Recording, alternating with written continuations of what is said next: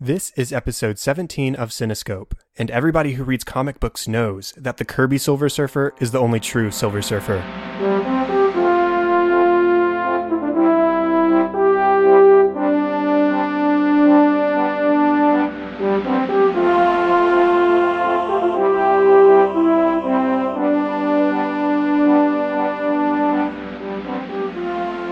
Welcome to Cinescope, where our goal is not to criticize or to assign ratings, but rather to celebrate the movies we love, exploring story, characters, music, and relevance to the world around us. I'm your host, Chad Hopkins, and joining me today is Francisco Ruiz to talk about one of his favorite films, Crimson Tide. Francisco, how are you doing? I'm doing quite well. Go Bama. Um, I don't know about that. Texas Tech, Wreck 'Em over here, but I meant the submarine. The of, submarine. of course, the submarine. I'll, I'll, I can get behind that. Um, how about you introduce yourself? Uh, my name is Francisco Ruiz, as Chad said. I'm a web and graphic designer by trade. Uh, I'm also a uh, husband and father to two kids, um, and I'm the host of one of the hosts of the Retro Rewind podcast. Uh, and that's where we essentially what we do is we rewatch and replay movies and video games from 15 or more years ago, and we rate whether they're still worth watching today or whether you should just like leave them alone. So that's that's what we do over there. Well, very cool. I have admittedly haven't checked out your podcast much yet. What? I I, I'm I know. Sorry. I know, I know. Um, but I, I have looked through, and you've got a, a fun list of movies. You've been going for what? Thank you. Three, almost four years now. Four years. Yeah, we just we did our hundredth episode, and that was our pseudo four year anniversary. Our true four year anniversary is let's see, I don't know, 104 or something like that. But uh, yeah, we've been going for four years. We record, we release an episode every other week, so that's why it took us longer than maybe like your podcast. You'll probably get to 102 years, but Congrats on the the anniversary upcoming. thank you so much. Like I said, I plan on listening to your show, but uh, producing this one and then listening to bukus and bukus of others, I get behind, and so I will definitely get around to yours eventually, and I'm excited too. Oh, thank you. Yeah, and that's why I love podcasts. I mean, ever since I started listening back in 06, it's like, wow, I like I hate whenever there's a morning show on the radio and I had to like I if I was late to work, I couldn't finish whatever segment it was. But podcasts, oh, I just pause it, I can come back and I don't miss anything. I love that. Exactly, and get to have so many fun conversations over things we love. So Yeah. I'm excited to check that out. Hopefully, everybody else will head over to your show, Retro Rewind podcast, as well, and uh, we'll continue the conversation on multiple podcasts. So, just a quick reminder to everybody before we move on please go to iTunes, rate, review, subscribe. Do that for my show, do that for Francisco's show, because it helps us no matter what. It is such a big help to us in boosting numbers and listeners and helping us to just grow. So please just take a couple minutes out of your day, head over to iTunes and help us out. We'd much appreciate it. And with that, I'm ready to talk about this movie. How about you, Francisco? Roll Tide. okay, I'll take that as a yes. So we are talking about Crimson Tide today, which was released on May 12th of 1995 and was directed by Tony Scott, who also directed The Hunger, Top Gun, Beverly Hills Cop 2, True Romance, Spy Game, and Unstoppable. It was written by Michael Schiffler, but also had some uh, uncredited additions by Quentin Tarantino, mostly the pop culture references and humor and that kind of stuff into the script. So there are definitely some Tarantinoisms in here, I would say. Yes, definitely. Like, oh, all those F words. So. Oh yeah, that's probably a big part of him too. I wouldn't be surprised. um, the music was composed by Hans Zimmer, who composed the score for The Lion King. And I wrote here the first four Pirates of the Caribbean movies, and we addressed this personally. You you said you know he didn't technically write the score for the first Pirates of the Caribbean movie, and you're absolutely correct. That score is credited to Klaus Badelt, but Mhm. Hans Zimmer was very much involved and actually composed three or four of the main themes for that Mhm. film. So very much involved from the, from the beginning. But you are absolutely correct when you address that to me in our little email chat. Uh, that is Klaus Badelt's film. I'm actually not very familiar with Klaus Badelt outside of Pirates of the Caribbean one, Mhm, so mhm. I, I don't know what he's up to nowadays or what he's done in the time since. But Hans Zimmer is definitely the name that sticks. Oh, yes, definitely. So Hans Zimmer also composed the scores for Gladiator, The Last Samurai, The Dark Knight trilogy, and Interstellar, plus several other films. There's just too many to list when it comes to Mr. Zimmer. Right. this movie stars Denzel Washington, Gene Hackman, George Dzundza, Viggo Mortensen, James Gandolfini, and Matt Craven. So, what was your first experience with this movie? So uh, let's see. My a little bit of background. My mom was in the Air Force, and uh, she was stationed at the time that this came out at Vandenberg Air Force Base, which is in California. Some people will say it's Central California, but it's much more like it's still Southern California, near Santa Barbara. And uh, in between the base and the nearest city, which is Lompoc, there's there was, unfortunately, not. It's a recycling center now, but there was a drive-in theater called the Valley Drive-In. Uh, so uh, my mom took me and my brothers to go see the usually had double features, and Crimson Tide I think was the second movie. Uh, so my brothers had fallen asleep, I think, for this after the first movie, but me and my mom were just totally riveted as we watched Crimson Tide, and even as like a almost fourteen year old, I really enjoyed it. I think my mom did too. Uh, we usually talked about movies and other stuff, but uh, on the ride home, the thing I remember most distinctly was she said, "Yeah, communication's really everything," and she was she's very much she worked on satellites, so that was very apropos of her to say, but. Uh-huh. Uh, that's that. That was my initial experience with watching Crimson Tide. Well, my initial experience with watching this movie was earlier this afternoon when I brought it up on my Apple TV. Um, so I wasn't very familiar with this film, and you know, I, okay. I, I, kept a list here. I've seen many Denzel Washington films, so I knew mm-hmm. how fantastic he would be. I had mm. expectations mm. for him, of course. I could count the number of Viggo Mortensen films I've seen on three fingers three guesses mm. what those three films are. History of Violence. Uh, no, no. Oh yes, of course. Lord of the Rings trilogy. yes, of course. Yes. yes. And uh, the only other Tony Scott film I had seen was Top Gun. And you know, Top Gun, yes. I like it. I think it's a fun '80s film. I mean, you you get what you basically see in the trailers. I mean, it's lots of mm-hmm. cool air action, lots of Tom Cruise being Tom Cruise. I mean, it's a fun movie and I enjoy it for that reason. But you know, mm-hmm. there's really not a whole lot of extra stuff to that movie. It, it's face value, and that's what it's for, and that's great. That's okay with me. I like it. I feel the need, the need for speed. Exactly, and so I, I do like that movie. And so mm-hmm. that was my only Tony Scott experience. And then, of okay. course, I am very familiar with Hans Zimmer. And this is semi early Hans Zimmer. And mm-hmm. so I had a, a, sort of expectation as to what I would hear on that side of things. And mm. I would say all of my expectations were met. And I was actually really impressed with how much I enjoyed this movie because, wow. I mean, it's a submarine movie for one. And yes. submarine movies are very specific in what they're trying to make you experience. And that's like this intense claustrophobia and this mm-hmm. inability to escape situations. And mm-hmm. uh, we get a lot of that in this movie. And mm-hmm. there's also, and it, for those of you who follow the podcast on Twitter or follow me on Twitter, you saw that I was talking about how I was writing my notes earlier today and I was laughing at myself because I was making puns. And here's where the pun comes in there's a lot of depth to this movie. Uh, uh, uh, uh.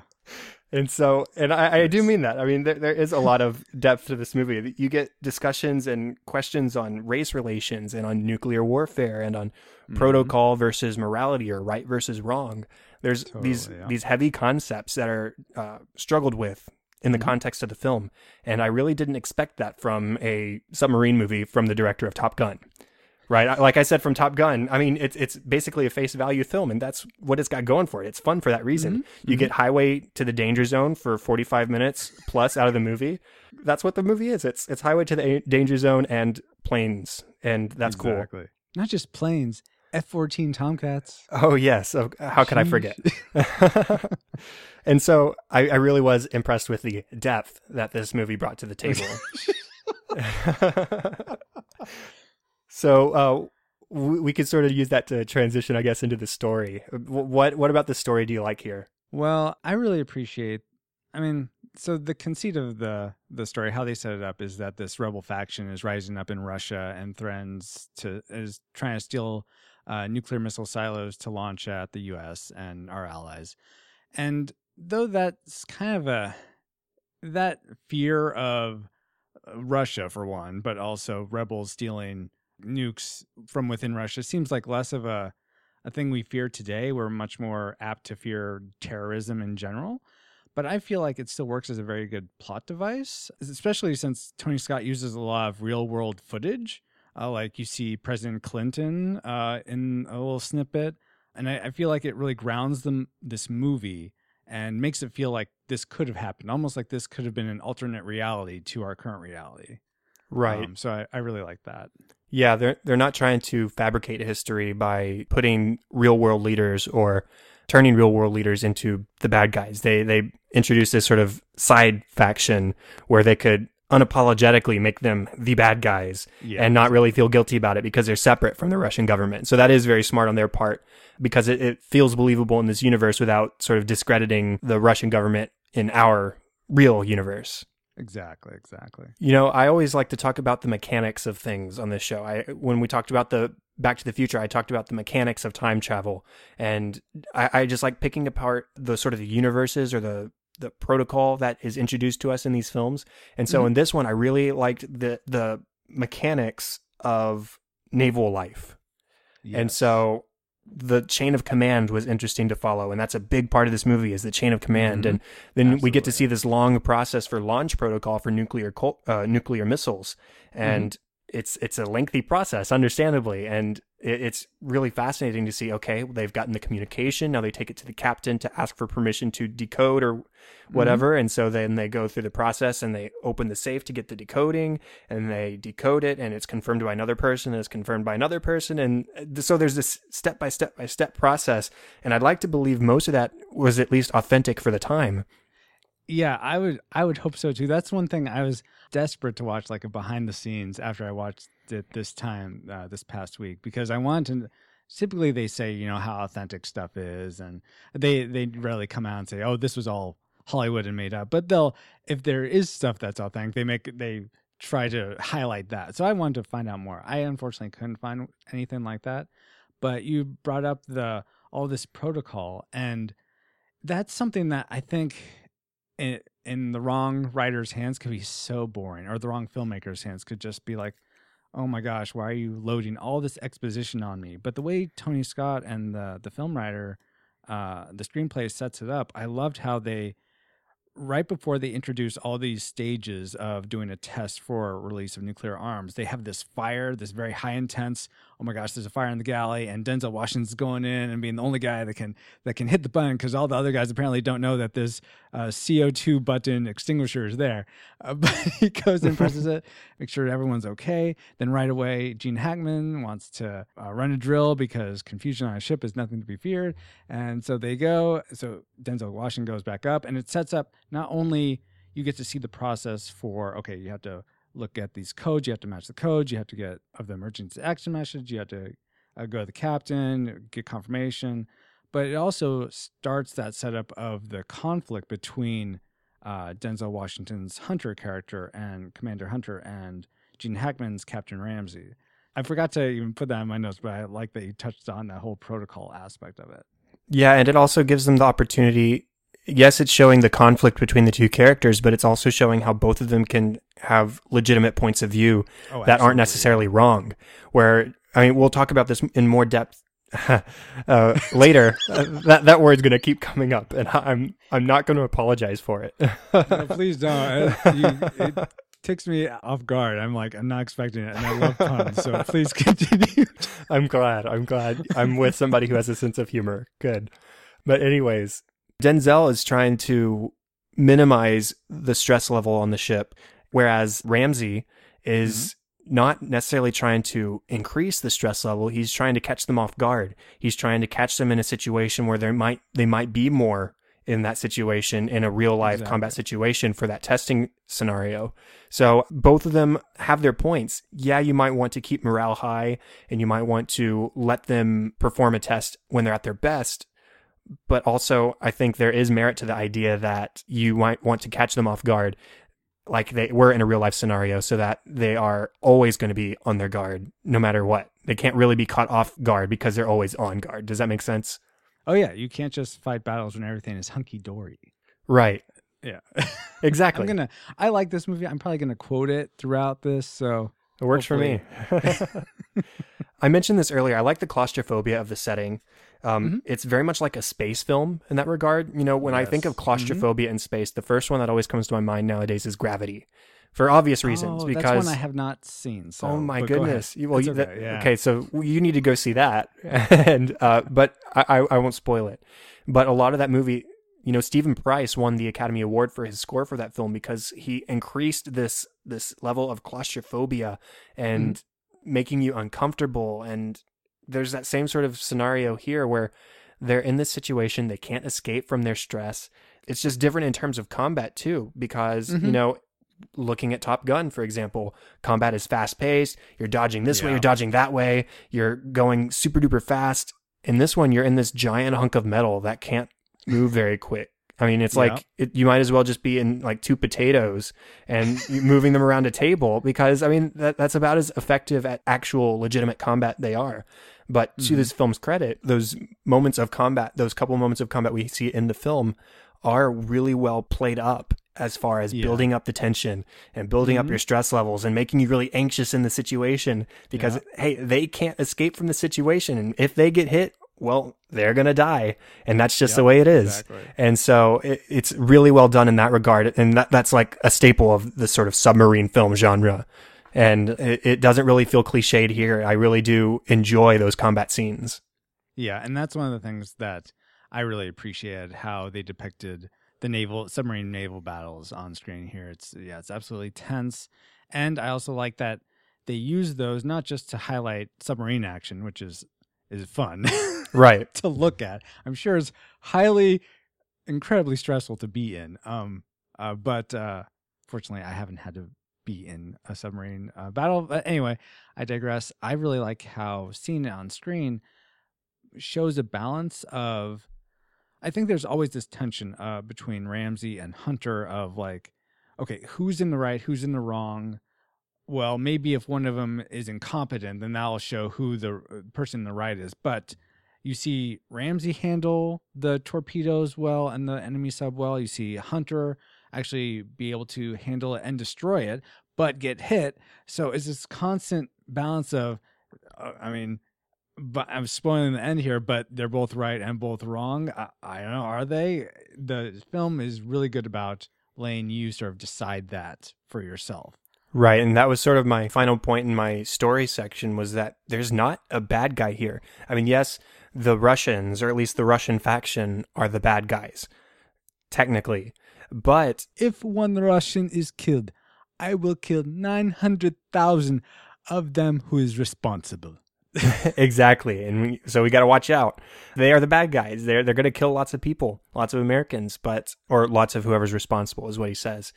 Yeah. But ultimately, the conflict here, there's there's an idea introduced early in the film that war is the ultimate enemy, and Mhm. this is something we'll talk about more later. But Yes. the the concept that Hunter is not bad, Ramsey, though questionable at times, is not bad. Mhm. They both have right quote unquote viewpoints, and so it's ultimately up to us to decide who's in the right, who's in the wrong, Mhm. and uh, it's I made this comparison while watching today. It's sort of like Marvel's Captain America: Civil War, where oh, yeah. you know both That's both Captain. America has a viewpoint, Iron Man has a viewpoint. Neither of them are wrong, and they don't necessarily present a who's right scenario. Yeah. Um, we get a little bit more of an answer here, but still, a lot of it is up to the audience to decide. Okay, I side with this character because this, and I side with this Mhm. character because this. Mhm. And so I really like that. That the conflict isn't that there's necessarily a true bad guy. It's the conflict is conflict, right? yeah, conflict of philosophies, which Right. again, if you if you don't do it right, that could be highly boring, I would think, to watch on screen. But Tony Scott just totally does it really well, and I think it's it's interesting going back a little bit how you said that, like comparing this to Top Gun, which is all like woohoo, being a cowboy and up in the air, um, Right. Whereas this is much more like it takes a team, it takes tons of people to make these machines run, and you're all crammed together.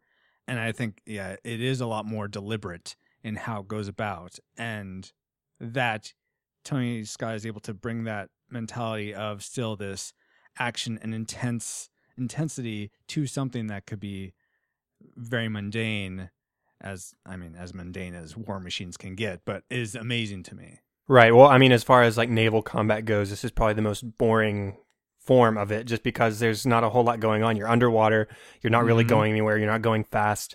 And so the the interesting part of this situation is what's happening inside. And that's what this film yeah. does a great job of showcasing. hmm And it definitely, I think, a lot hinges on the actors because we we really need to buy into what they're doing. I mean, since we can't see the outside, they really can't see the outside. We're Mhm. really just left to read their emotions on their faces, and I think I, I can't think of one actor that I didn't think did that well. Right. And well, speaking of actors, how about we transition into characters? yeah, sounds good. Okay, so I mean, the obvious starter of this discussion is Hunter. And Mm-hmm. I mean, I just want to start by saying it's another outstanding Denzel Washington performance. I don't know if Oh, I've ever seen a film with him in it in any capacity that I didn't enjoy, just because Mhm. he always gives everything 110% into every single performance. I always buy into his character, I always buy into his character's motivations, and that's Mhm. not always easy in Mm. in situations where the, the the leader is having to make questionable decisions. Yeah, for me, I, I liked I definitely liked Denzel Washington. I love I love that he brought so much like higher level thought to this movie and it, it it totally reads well. He totally delivers the lines as if he has been educated at Harvard. Right. Excuse me. Harvard. Um and and you know, Naval Academy, et cetera, et cetera. But I also really enjoyed Gene Hackman. I I, I, I want at one point I'm gonna go back and like probably watch most of Gene Hackman's back catalog. I've seen him in Superman and I've seen him in Enemy of the State, uh, another Don Simpson, Jerry Bruckheimer production like Crimson Tide. So I've seen a lot of his more contemporary to me work, but I haven't seen like French Connection and a- a lot of his work that I think made him famous. And I'd love to go back and see that. But anyway, I digress. I, I really enjoyed Gene Hackman playing this almost Ahab character, but it's it's an Ahab I'd say that's very attuned to this is the letter of the law. I'm going to follow this exactly. Nothing is going to dissuade me. This is what I know is right because this is what I was given. I think he performed that very admirably while also sort of maintaining this. I, I could lose it almost at any minute, I felt. There were times while watching where he reminded me of Nicholson in A Few Good Men, Oh, yes, yes, yes. the sort of character who's willing to bend the rules here and there in order to ultimately achieve what he believes is right. Mhm, um, mhm. Admittedly, I've only seen A Few Good Men once, and it's been a little while, but that that's sort of the connection that I made was it was a very similar performance, and they were actually released around the same time. I think I haven't seen a whole lot of Gene Hackman films. I think I've maybe seen the original Superman when I was Mhm. a kid, and I don't Mhm. really remember much of that. And so this was like a fresh perspective on him as an actor, and he's a great polar opposite of Denzel in this film. Absolutely. He's bullheaded. He's strong willed. He's less inclined to maybe think entirely through a situation. And at the same time, he's not a bad guy. He's not wrong. He's a good man who is sometimes doing the wrong things for the right reasons. Like there's this one scene later in the film where he's holding a gun to uh, petty officer's head Mhm, in mhm. order to persuade another person to do what he wants him to do. Yeah. And I mean, and That- that's not something that a captain of a ship really should be doing no, but I mean, his motivation in that moment, he is thinking, "Oh crap, the Russians are about to fire on us. It's our job Yeah. to stop them." So he's trying to find a means to an end, and Yeah. he just makes maybe a bad decision there in the moment. And at the same time, we we see the reason, we see why he's doing that because he is so strongly convicted. Exactly. Yeah, that's the one. I'd say that's the one moment where I think if he could become a bad guy, that would be that moment where Right. he's willing to kill one of his crew, pretty much just to. He's very much an ends justifies the means type of guy in that moment. Right. But at the same time, you you can I think still sympathize with his motives. It's not like he wants to do it just because he has some like revenge vendetta against these rebels or anything like that. No, he's looking out for the best interests of his country. But so is Hunter, um, because he knows that if we're wrong, then they'll launch at us and uh, launch nukes at us, and it's it's like okay, so uh, but what if what Right. just the mental acrobats that you have to go through and sort of playing out these scenarios is incredible and i love that this film places them on you uh, we've talked about Hunter and Ramsey. I also like some of the uh, smaller characters, like Rivetti, who's the sort of sonar uh, head, and I really just I thought he was like the main comic relief in the movie. I believe he is played by Danny Nucci, and I really appreciated him and also the the bond that uh, him and Hunter formed because just from your quote that you had about uh, Jack Kirby comics. I really, I really liked that aspect of their relationship and how Hunter was able to trust him and what came of that uh, trust.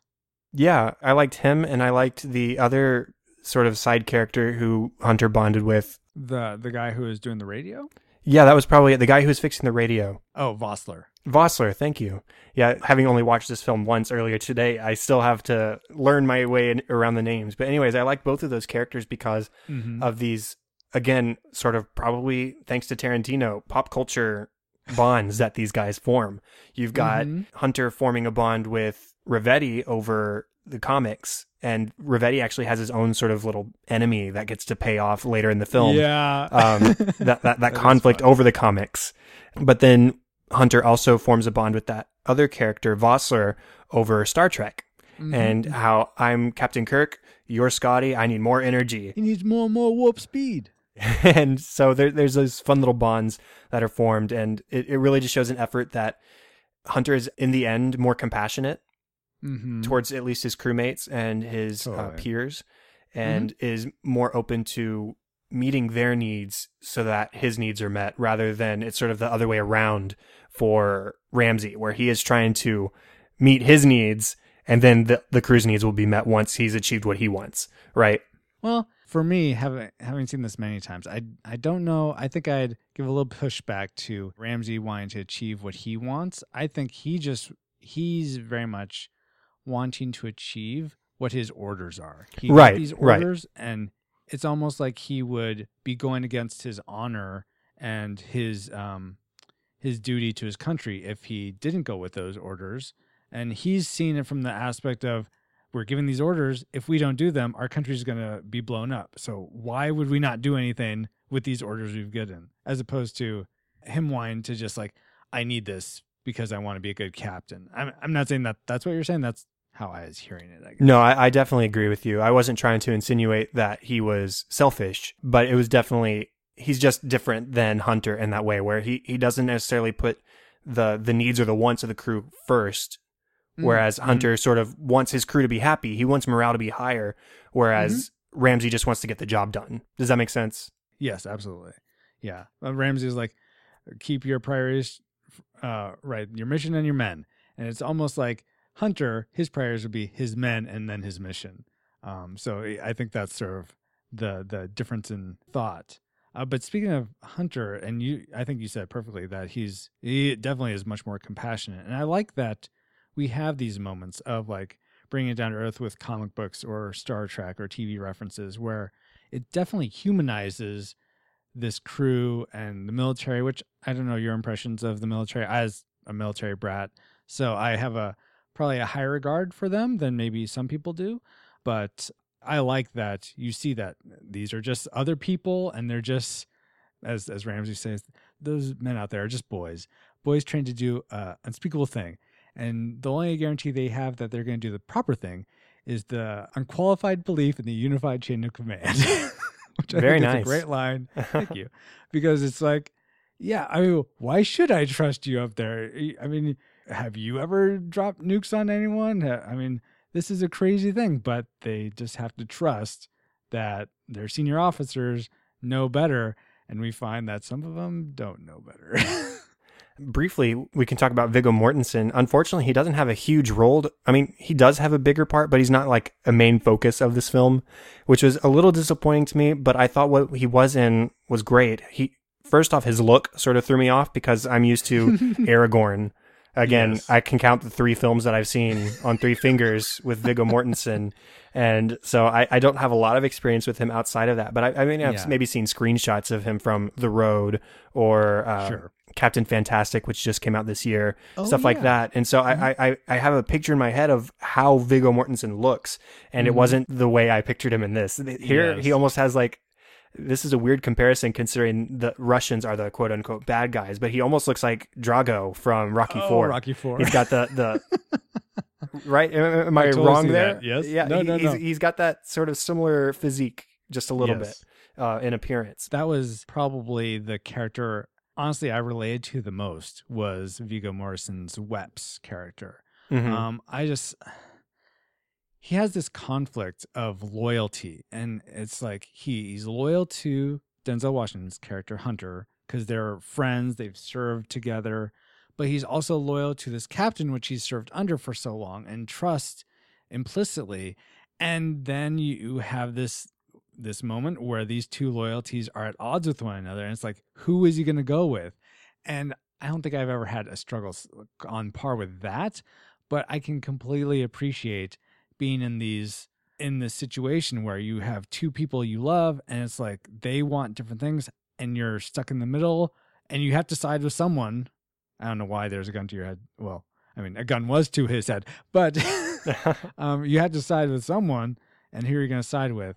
And I, I appreciated the tragedy of almost like a Julius Caesar uh, Shakespeare play of him betraying his best friend to side with the captain. Yeah, and in that moment, Hunter just sort of walks up to him and looks him in the eye and doesn't say a word and walks off. He just conveys all of the disappointment that Mm-hmm. Oh, he's he, he's feeling to Weps in that moment, and Mhm. you see it, and they don't say a word, but he I goes know. up, he sort of gives him the look, and then he walks away. And I can only imagine how much Weps was hurting in that moment. Right. I really, that's who I related to the most. And uh, yeah, I definitely appreciated Viggo Mortensen in this. Um, I thought he, he lent a lot to that character uh, that other actors probably couldn't do.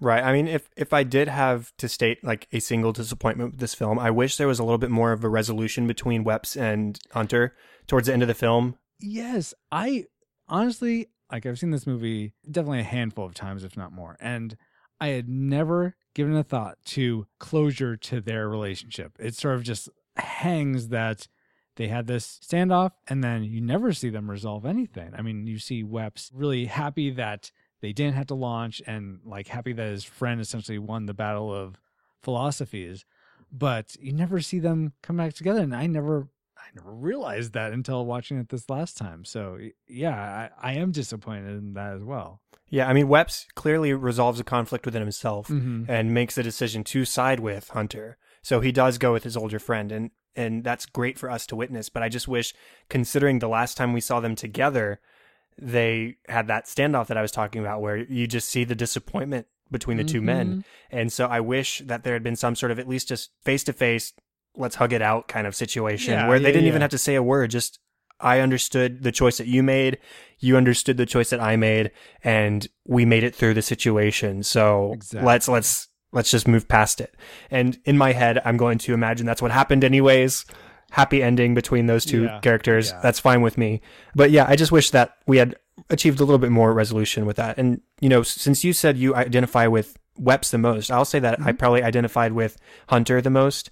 Something I didn't get to say earlier about Denzel's performance is that he shows both this inner conflict where he's struggling to do to find right and wrong and also to Absolutely. to make the hard decisions like Mhm, Ramsey had told him whenever he was first relieved of his duty you won't have the guts to make the hard decisions or something to that effect and Mhm. we see that moment in a scene where the hull has been breached the Bilge Bay is flooded. exactly yeah. the bilge bay thank you uh, it's flooding and if we don't close it then we're going to lose the ship Mhm. and there are still three young men inside that room and Yeah. hunter has to make the decision he has to make the hard call Mhm. okay we have to seal the door and that's the hard decision to make but it's the right decision in this situation and you see the struggle there but at the same time we see those moments of struggle but we also see the the moments of firm resolve so Mhm. though he's conflicted in some scenes you also see how steadfast he is in his beliefs and how he stands up for what he believes is correct Absolutely. And bringing up the overall dynamic between Hunter and Ramsey one more time, I wouldn't say this quite highlights the correctness of either of them, but sort of uh, almost to highlight their character more. This time watching the movie, like like I said, I watched several times, and I'm thinking, okay, So they set up in the beginning. Ramsey asks Hunter, almost like in an interview, saying, uh, "What do you do? What are your hobbies? You paint, ride motorcycles, play an instrument, what?" And Hunter says, "I ride horses." And they they have this inner exchange of uh, horse talk, and Hunter essentially says, "Arabians is the most powerful horse he's ever ridden." And uh, Ramsey said, "Oh, I could never ride those. Uh, just give me an old paint." And then at the end, that's bookended by you're, you're essentially waiting for the emergency action message recommend alert one recommend alert one to uh, come in because Vossler is working on the radio and uh, you're they're waiting and this tense standoff and all of a sudden Ramsey's like uh, you ever see those Lipizzaner sta- stallions? And it's way out of left field but they they have another conversation about horses and uh, Gene Hackman's character Ramsey says how you know what you just stick a cow prod up a horse's butt and you could get him to deal cards. They're like the most highly trained horses in the world. And so I'm thinking, okay, why of all things, of all things on a sub movie, why is horses the thing? Why? What? There must be some reason behind that. That can't just be random. And what I sort of came to the conclusion is, is that the Arabians represent Hunter as this like powerful, very strong-willed, thinking for himself type of individual and the Lipizzaner stallions represent Ramsey, which is they can be highly trained, very effective, but they're not going to go outside their box of training. And so I don't know if, if that if that much thought was given. If it was, awesome, because I'm glad I was able to finally discover that. But uh, so I, I, I appreciated that there was a little, even more overtones to these characters or, or ways you could sort of identify with them. Right, and I think the horse conversation also plays into the the racial conversation that they're having there too, because the the what is it the Lipizzan you said? Mm-hmm, mm-hmm. Th- those horses they go through this brief conversation where oh these are these horses are all white, Mm-hmm. and then D- Hunter says well actually they're born black, Mm-hmm. and I mean th- I mean that's very clear racial conversation. I think I, I I think that's meant to be interpreted literally in the moment. I don't think that's necessarily like a main focus of the entire film, but Mhm. it's it's very clear. I think even from the very beginning that Ramsey does have some prejudice. Really? Huh. See, I don't I don't read that at all, but go ahead. Go ahead. I'm curious. I, I don't think that. it's blatant, but I do Uh-huh. think this is still. I mean, this is mid '90s. Mhm. This is thirty something years after the civil rights movement. Mhm. But I mean, even today, we're seeing that not everybody is completely moved on and Yeah. is completely accepting of everybody. And so I think even in that first scene, I, I couldn't place my finger on it, but there was this sort of weird tension in that scene where Ramsey was being cordial in the moment, but I think he was displaying some prejudice against hiring a person of color as a Hmm. naval officer, uh, naval commander. And I think that the horses, especially that Lipizzan at the end, was the the more blatant representation of racial relations and white and black and abilities of both. And Huh. I don't know, maybe I'm reading into that wrong. Maybe I'm not, but You know what? That did cross my mind. The whole black and they're not white at birth; they're born black. That definitely crossed my mind. I'm like, and I was thinking, is there a race element to this? Because I, I, my personally, I didn't pick up on anything like that. I, I do now that you mention it. Going back to that interview section, I can sort of see what you're talking about. Like, is there some sort of racial bias because Hunter's because Denzel Washington's black, Hunter's black? and maybe there is. I, I, I, I guess I might have to watch this movie anymore. Oh no! real quick, there's a line that he says, uh, you were at the top of a recommended list or something. Oh yeah, And then he says, it was a pretty short list. Short list. Like, yeah. Sort of minimizing that accomplishment of being at the top of a list. It was a short list. Don't put yourself up on too high of a pedestal because you weren't ahead of a whole lot of people. You were ahead of a couple of people. D- does that make sense? it does. So it was sort of like a back-ended compliment the way I read it in the moment Yeah. at least. Oh, absolutely. It definitely was backhanded. I took it more to be like, don't don't think that just because you're at the top of the list, almost like don't be too full of yourself now. Mhm. Because here's why I'm thinking it's not racing and why it's actually Ramsey is way more threatened, feeling threatened by the education of Denzel Washington's character and how he is this man, this renaissance man of higher thought and war theory, whereas Ramsey says that Naval War College is just metallurgy and nuclear reactors, not 19th century philosophy. And so it's almost it's almost he's threatened by why are they sending me this XO that's like in these mansy pam mamby pamby uh, uh disciplines I need a hardened soldier to to fight with me. I took it as him reacting to that as opposed to his race, but it could be there. I, I that's just my opinion.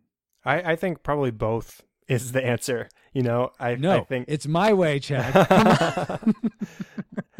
I mean, I think there's definitely merit to both, and I think that's Mhm. what's so great about film and having these discussions is that we can sort of tackle what we see in our interpretation of the film, and then compare and contrast, and Yes. maybe not ever come to an answer, but at least the question has been brought up, right? Mm-hmm. Mm-hmm. So before we go into another sort of more in-depth conversation, uh, let's talk about the music real quick. So, Okay. like I said, this is like classic. This is old school Zimmer. This is a Zimmer who was more traditional in his approach. You know, nowadays the operative word in a Zimmer score is experimentation because he he's always trying new things. For uh, what was it? Man of Steel, he had a 12 man percussion team come together to come up with the driving beats behind the score. And Oh, okay. yeah, and Amazing Spider-Man 2 was I mean that's a controversial score for a lot of reasons. A lot of people don't like it. I like it just because it's it's different and that's what Hans Zimmer's always do. He's always pushing the envelope and doing something mm-hmm. different. Mm-hmm. Now here in Crimson Tide there's some elements of difference. There's some electronics use. There are some more traditional scoring techniques. There is some choral stuff which is really cool. Oh yeah. But ultimately, it is a rousing, just entertaining score. It's it's it's, it's in the traditional school, I would say, Yeah. um, and it, it very much feels similar to the main theme from Top Gun too. Whereas Top Gun is definitely more 80s and a little bit Uh, yeah. more on the electronic side, but there are elements of that here where I can hear the score and I can hear the similarities to Top Mhm. Gun, and I can hear maybe Tony Scott saying, you know, you know what we did with Top Gun. Let's aim for some of that sound, but bring your own stuff to the table too. And Yeah. so I, I really like that. This feels traditional, but it's also maybe the beginnings of Hans Zimmer experimenting with new sounds. Yeah, it's interesting you say that. He, it- um, he was looking back to Top Gun because I I want to say I almost I typically confuse this uh, score by Hans Zimmer with his uh, the Rock score because I feel like maybe Michael Bay would say, you know, what we did on Crimson Tide. Can we do something like that on the Rock? I wouldn't doubt that something like that happened. Well, of course, nowadays everybody says, "Hey, composer, how about you make a Hans Zimmer score to this film?" And so every score we hear nowadays is just a, a Hans Zimmer score. A Hans Zimmer. uh, That's just sort of the popular thing nowadays. But this is pre Pirates. This is pre Gladiator. Yeah. This is post Lion King. So he's hot off the Academy Award for Mm-hmm. this score. And so we we get a little bit of traditional stuff and a little bit more of the experimentation stuff at the same time. I, I love the theme to Hans Zimmer. I unfortunately can't talk to it in any sort of musical. Vo- I don't have much of musical vocabulary. Uh-huh. Uh, all I can say is I really like the theme, the main theme of Crimson Tide. I feel like it's the way I'd put it is it feels both very heroic and also that things are going to be tense. Like this, this is going to be things are gonna we're gonna pull through, but it's not going to be easy. That's that's the best way I have to describe it. It has its slower and more somber moments, but it also Mhm. has its big sort of rousing, energetic moments at the same time. Yeah, I, I love it. There, there's actually one moment specifically that sounded very much like Pirates of the Caribbean, Mm. but I, I didn't really care in the moment just because it, it fit the mood. It sounded cool. I, I didn't really mind. I've, I've been critical of Hans Zimmer in the past for having everything sound like Pirates of the Caribbean, but Well, it's another boat. It's it's a type it, it is, and uh, uh, so I, I won't I won't discredit him that because it does work in context, and all the time Mhm. when Hans Zimmer does score a film, I think it does work in context, and so Mhm. we've got the good mix of traditional electronic choral. There's a couple of moments where. Uh, choral pieces are heard in fact as they're sort of first descending at the beginning of the film we get Mhm. a choral version of the hymn eternal father strong to save which is interesting because that's actually the same song that they used in a scene in Titanic just a couple years later. And it's notable because it contains the line, uh, those in peril on the sea. Mm-hmm. And so it's interesting. This predates Titanic. They both use the same song. And uh, it fits the mood. And if you're paying attention to the lyrics there, if you're not, if you're just if you're only paying attention to the choral sounds, you're going to miss it. But if you pay attention to the choral lyrics, you're going to hear that sound, those in peril on the sea. And if uh-huh. you weren't expecting it already, you know that peril is coming. Yep. And it, it's funny that you mentioned the Titanic because I remember watching Titanic and the thing, I'm like, wait, I've heard this song. I think this is Crimson Tide. right. I thought was an original piece for Crimson Tide. I I mean, back in 95 the internet was not the thing it is now so you can just look there was no imdb so you can't look that up. Um, but i i was like oh i think I, I maybe this is a hymn or some a different piece of music but um apparently i i looked this up recently that that hymn is used by the us navy as like their not official theme but that's that's something that they use as like a a main a main piece that they do and it's actually been adopted by a lot of other like British Navy and other uh, uh, armed forces. Uh, anything else about the music? Um, just that for things like that hymn and just overall, I felt like it was is very true to the movie. It felt like it definitely fit. I think you, you kind of alluded to that that Hans Zimmer did this right for this movie. Definitely, and Hans Zimmer is generally pretty good about coming up with the sound for the film, and mm-hmm, it, mm-hmm. it he definitely did that in this case. Yes, absolutely. So let's talk about relevance. What what's one of your takeaways from this film? So this is very this is quite minute, but um, I would say so. I'm fairly deliberate with the words I say I because of this film. Uh, you may not gather that from listening to me on this on your show, Chad, but uh, there's this line that uh, when Hunter is trying to take back the ship from Ramsey, who took it from him, where he calls Weps, uh, Viggo Mortensen's character, and says, Don't do this, Weps. Once we launch, they cannot come back. They cannot come back, Weps. And you know the repercussions if we're wrong, expletive. And I very much equated that line for whatever reason. My neurons are in just the right place. That that line is always set aside okay what words am i going to use? Am i going to speak life into the person am i talking to? Am i going to speak death? Am i going to make myself out to just be very unprofessional if i'm in a job setting? I need to keep a rein and make sure i'm saying what i need to say and not saying things that are just like frivolous or what have you except if i'm on podcast then i tend to be a, a bit more frivolity. Um, so that's just a, a, weird little idiosyncrasy I have from watching this movie that I've tied to my own life. So that's one thing. How, how about you? Were there any things that were relevant for you? Well, I think that the idea of war being the ultimate enemy is a fascinating concept.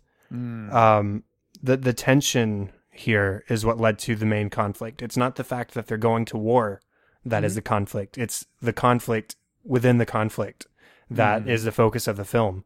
And it's the fear of war that led to disagreement and eventually the quote unquote mutiny. Mm-hmm. And it's just this idea that both men are acting the way they see is correct. Yeah. And so you can't fault either of them. Uh-huh. And I mean, we've already talked about this a little bit, and so I don't want to drag it out, but that it's just such a fascinating concept that the movie is having us choose. Yes, we know that Denzel is the lead or the hero of the situation, but again, right, top billing, and and at the same time, that doesn't mean that Ramsey is the bad guy, and. I, I can't emphasize that enough because though we may show disdain for the character in a couple of scenes, yeah. he has valid points, and Hunter had just as much opportunity to be wrong here as Ramsey did. Mm-hmm. And so I think that's a, a fascinating conflict, and it's something that we can always sort of bring into real life. Look at others' viewpoints. This just because your cause is moral and upright as you see it doesn't mean that somebody else's isn't. Yeah, and I want to just take a small step back and say that this movie came out. I think I want to say I would imagine most of the people that went to see this movie saw Terminator 2 Judgment Day, which came out in 92. This is again 95. And I think that that movie, have, have you seen T2, Chad? I have not. Oh, dun dun. I dun, know. I know. Dun dun dun dun dun. Um, um, have you seen the first one at all? No, I haven't seen any of the Terminator films. So I would recommend the first two. After that, if you really want to see more, then that's fine. But uh, the first two, I, I would re- highly recommend. We, in fact, rated them on my podcast. So if, if you want to see if we think the Retro Rewind podcast would, likes them, then you can go listen to those. Anyway, Okay. I don't think this spoils too much of the second one, but essentially they show what a nuclear bomb, like landing in a big US city, would look like in a very, very visceral manner. And having that in the back of your mind as a moviegoer at the time, I think lends a lot more weight to these different conversations and to this tension between the characters of like, what happens if they launch at us and we launch at them? Our our birds uh, pass each other in the air and we get nuclear war. No, nuclear holocaust because there's not going to be anyone left to war on.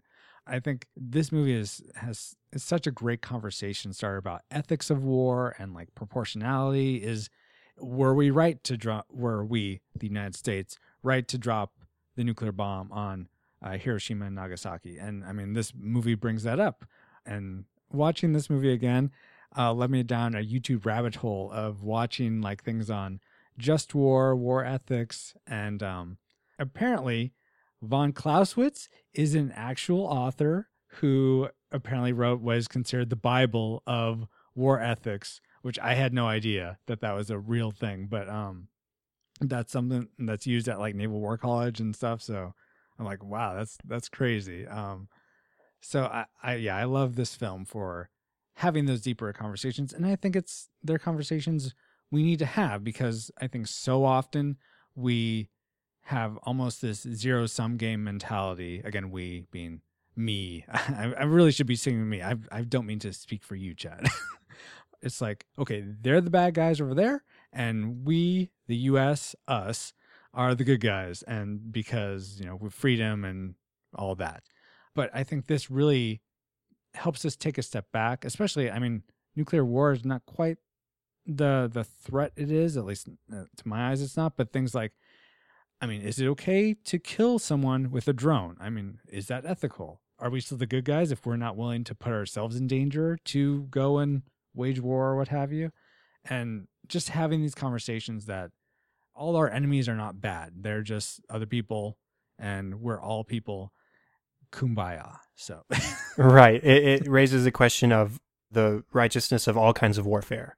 yes, and yes, it doesn't necessarily give us an answer this is bad this is this is good it's Mhm. just begging us to ask the question should we mm-hmm. And what's the right thing to do in those situations and so i think as long as somebody walks away from this movie knowing that we should ask the question and not just push the button exactly. Then the film succeeded and for me i think it did I could not agree more with that. Yes. any other takeaways Uh, just the, I mean, this is kind of silly, but I miss movies that came out by Tony Scott, but also that were produced by Don Simpson and Jerry Bruckheimer. I thought they were such. I mean, Jerry Bruckheimer's fine on his own. Sadly, Don Simpson passed, and Tony Scott has also passed. But I just thought that was that was a really great team, and uh, so I, I miss the movies that they they put out. Yeah, I think that's a perfectly fine thing to walk away with. I mean, if if you see a good team, you want them to stick together. I mean, Burton and Depp had a good run for a while at least. I don't know if I'd still Mhm. consider them a great team. I kind of wish they they'd take a break from each other and then maybe come back in 10 years and continue on from there. But I mean, you get my point. They, they Yeah. there are teams that work really well together. I mean, Christopher Nolan and Hans Zimmer. Oh yes, exactly. There, there's there's lots of teams I could name where people just gel well together, and I think Mhm. yeah, Simpson, Bruckheimer, Tony Scott, all three of those guys here definitely make a great team. So yeah, I guess with that, I just would say if you haven't seen Crimson Tide, go watch it. It's it's a, a great movie. If you, I guess if you hate war movies at all, then you may not like it. But uh, if you're a fan of things like Top Gun, or if you're a fan of Hunt for October, I'd say this is right up your alley. And conversely, if you've seen Crimson Tide but not Hunt for October, that's that's another one I'd recommend. But yeah, this has been a lot of fun, Chad. Thank you. No problem. Um, my final thoughts here. I, I will say there's certainly some depth here. I had to say it one more time. but it's also just a, a good, different kind of war movie. Yes, it's a war movie, but there's Mhm. no combat action. Um, no, like hand to hand combat, I should say. Yeah, yeah. And so it, it's different in that respect. It's just Mhm. a lot of tension and back and forth. It's almost like a chess match when you, we do have those combat Good way to moves describe it. Yeah. or battleship even. I mean, Mhm. you, you call where the opponent is and you're right or wrong. You hit or miss. yeah. And that's what we get here. It's, it's more about what happens inside than what happens outside. And I think that's fascinating. Yeah, oh totally. It's it's very much a character driven movie. I mean, there's definitely a, a plot, but if you're if you're interested in seeing these how how characters work in this different situation that most of us normally aren't in, it's it's very fascinating to to watch.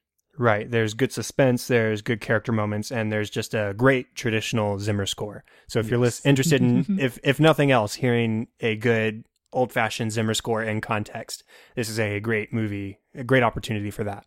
Indeed. With that, that is the end of the official 17th episode of Cinescope. Thank you so much, Francisco, for being on the show. Thank you, Chad. It was such a treat to be on Cinescope. So thank you so much for letting me be on. No problem. Contact for the show is facebook.com slash cinescope podcast and at cinescope pod on Twitter. Again, rate, review, subscribe on iTunes, and email feedback and ideas to the cinescope podcast at gmail.com. And you can also use that email address to contact regarding co-hosting. That is what Francisco here did. He emailed me back at the end of September. I said, Hey, I'd love to have you on the show. I'll fit you in sometime. And so open space came up and here you are Here I am indeed. and you introduced me to a great film. So, I mean, it doesn't have to be a film that you think I know or know that I know or anything like that. If you have a film that you love to talk about, then definitely email me. Let me know. Hit me up on Twitter, on Facebook, and tell me what film you're interested in talking about, and we will fit you in some way, somehow, sometime.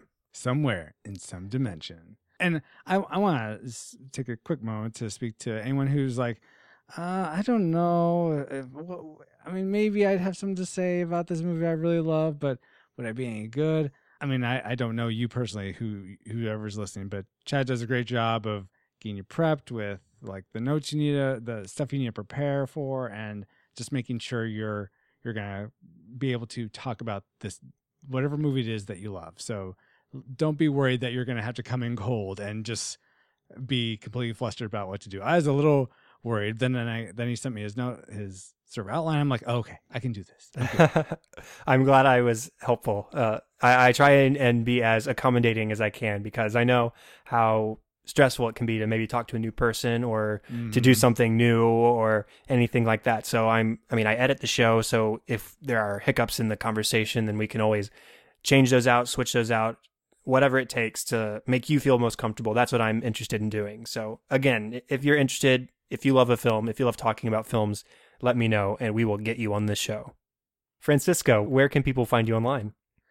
Uh, so you can find my personal Twitter is at at fxruizx, um, but you can also find me on the Retro Rewind podcast uh, Twitter, which is Retro Rewind podcast or at Retro Rewind Pod. Um, and you can find me at retro Re- rewind podcast.com. That's where I do my show with my uh, good friend and co-host Paul Powers. Um, I want to just recommend if you uh, liked Crimson Tide and you also enjoyed listening to me, uh, hopefully, uh, talk about a uh, Don Simpson, Jerry Bruckheimer movie. Uh, we rated, we reviewed The Rock, which we brought up briefly uh, in this talk, and that's at uh, retrorewindpodcast.com slash 91 if you're interested in hearing our thoughts about that Michael Bay movie. Right, and definitely go check out his podcast. I'm planning on downloading a few episodes in the very near future so I can listen myself.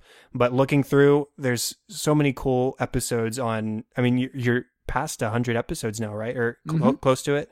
And so th- there's a wide variety of films from the past and video games and all that good stuff that you can check out if you're interested in anything from that time period. And I'm sure it's great conversations if it's anything like what we just did.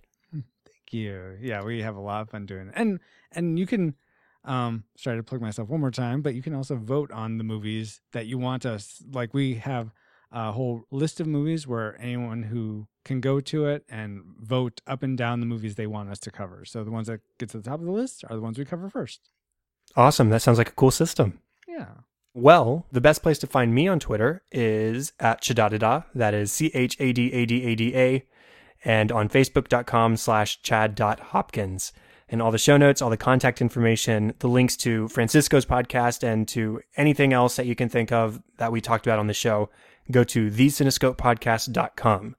And that is all for this week. Thank you once again, Francisco. It's been fun. It's been a lot of fun having you on the show tonight. Thank you, Chad. It's been awesome being here. Yes, and we'll definitely maybe try and have you on sometime again in the future to talk about some other old school movie. We'll see. Terminator 2, Judgment Day. Just maybe. We'll see. I, I would certainly be open to it. Thank you, everyone, for listening to episode 17, and I hope that all of you U.S. listeners have a fantastic Thanksgiving this week. I'm Chad Hopkins. This was Cinescope, and we'll be back next week with episode 18. Have fun and celebrate movies.